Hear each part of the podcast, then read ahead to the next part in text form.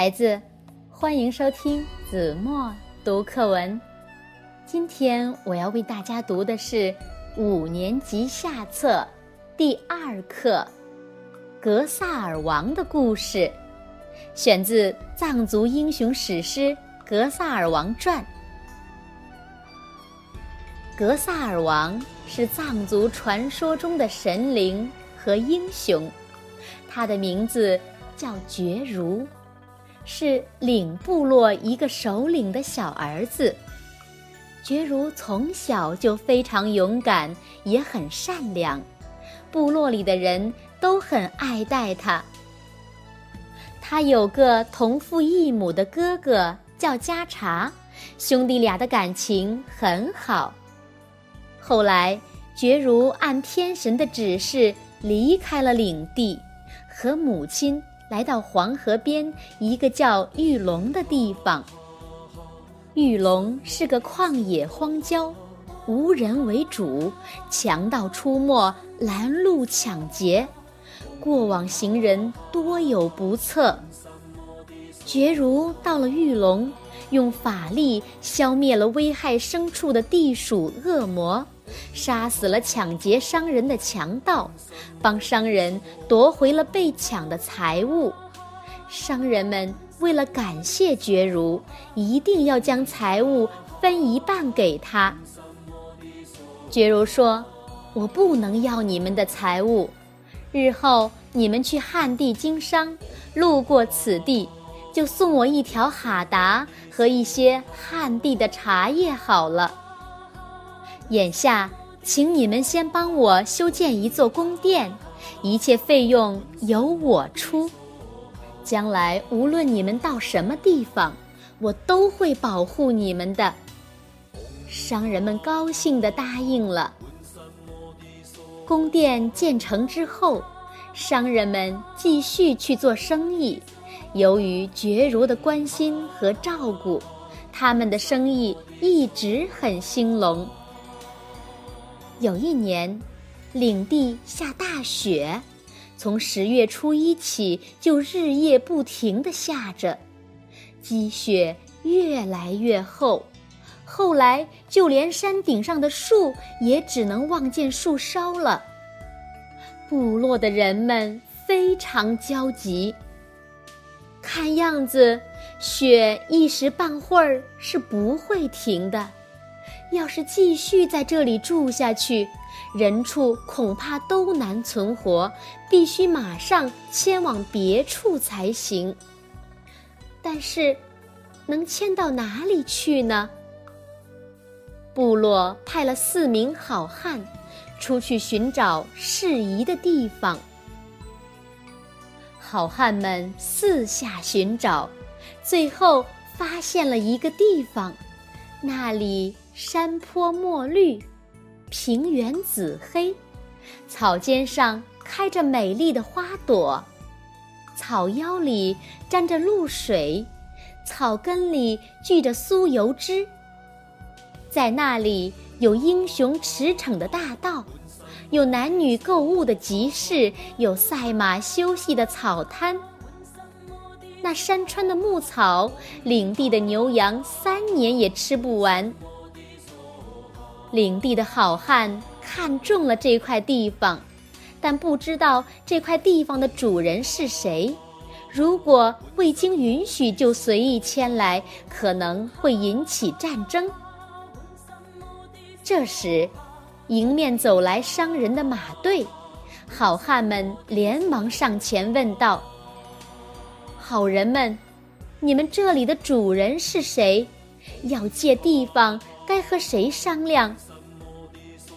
商人们说：“这个地方名叫玉龙，主人叫觉如，他不是凡人，是鬼神的君王，神威无限。你们要借这地方，应该向觉如王请求。”好汉们回到领地，把看到、听到的情况一一禀报。加查说：“现在没有雪的地方是玉龙，那里的主人是我的弟弟。我带上几个人去请求觉如，让我们迁到那里。”于是，迦查和其他五人带着丰厚的礼物启程向玉龙进发。当他们到达玉龙的时候，觉如昂首挺胸地迎面而来，他手拿抛石器挡住了他们的去路，并高声唱道：“六名盗匪，听我言，本人名叫觉如王，你们竟敢闯到此，等待你们的是死亡。我手里拿的抛石器。”是千位战神的命根子。我瞄准你们的前面，炸毁石崖如霹雳，然后再抛出一石子，将你六人全毁灭。六匹马做我的战利品，看什么妖魔鬼怪还敢来？绝如唱罢，抛出手中的石子。石子带着灿灿的火星，将石崖砸得粉碎，轰隆隆的巨响震耳欲聋。迦查立即跳下马，从怀里掏出一条雪白的哈达，高声说：“尊贵的阿吉觉吉呀，长命百岁的觉如。”在这陌生的玉龙，陌生的人是家茶，还有领地的武志士。我们到此地有话对你说。于是他也唱了起来：黄嘴野牛的犄角，碰上谁也要抵坏他的身体，却从来没有抵自己的牛犊。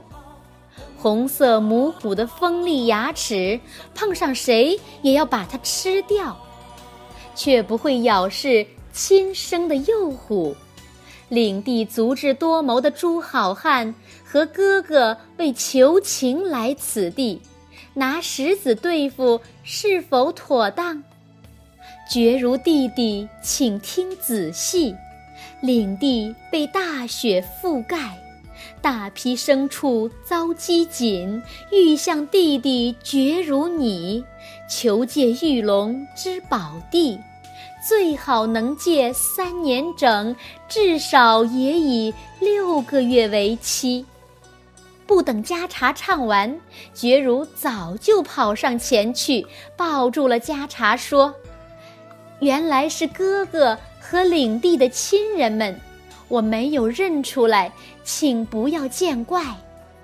我和母亲住在这个强盗横行、魔煞出没的地方，只能小心从事啊。说罢，他把一行六人让进家中。这帐篷从外面看很小，里面却极为宽敞，而且富丽堂皇。待客的茶点和酒菜，也似天神的食品，百味俱全。在交流中，觉如了解了领地受灾的情况，高兴地答应了他们移居的请求。六人返回领地，召集部落的首领们商议移居玉龙。玉龙实在是个好地方。而且觉如的意思很明白，他们可以随意住下去，没有时间的限制，也不需要缴纳什么物品。觉如还要将自己的宫殿城堡无偿地送给领地百姓，领地的首领们一致同意尽快移居玉龙。十二月初十这天。领地人马来到了玉龙，人人都喜气洋洋，等待觉如给他们分配领地。觉如头戴礼帽，身穿礼服，足蹬闪亮的马靴，站在领部落人马面前，神采飞扬，令人敬畏。他先介绍了玉龙的情况，然后。公平地分配了领地，每一个首领都得到了自己的领地，但觉如和母亲仍旧住在自己的小帐篷里。领地众生人人满意，个个欢喜。从此，他们在玉龙开始了新的生活。觉如也成了他们的领袖。好了，孩子，感谢您收听子墨读课文，我们下期节目再见。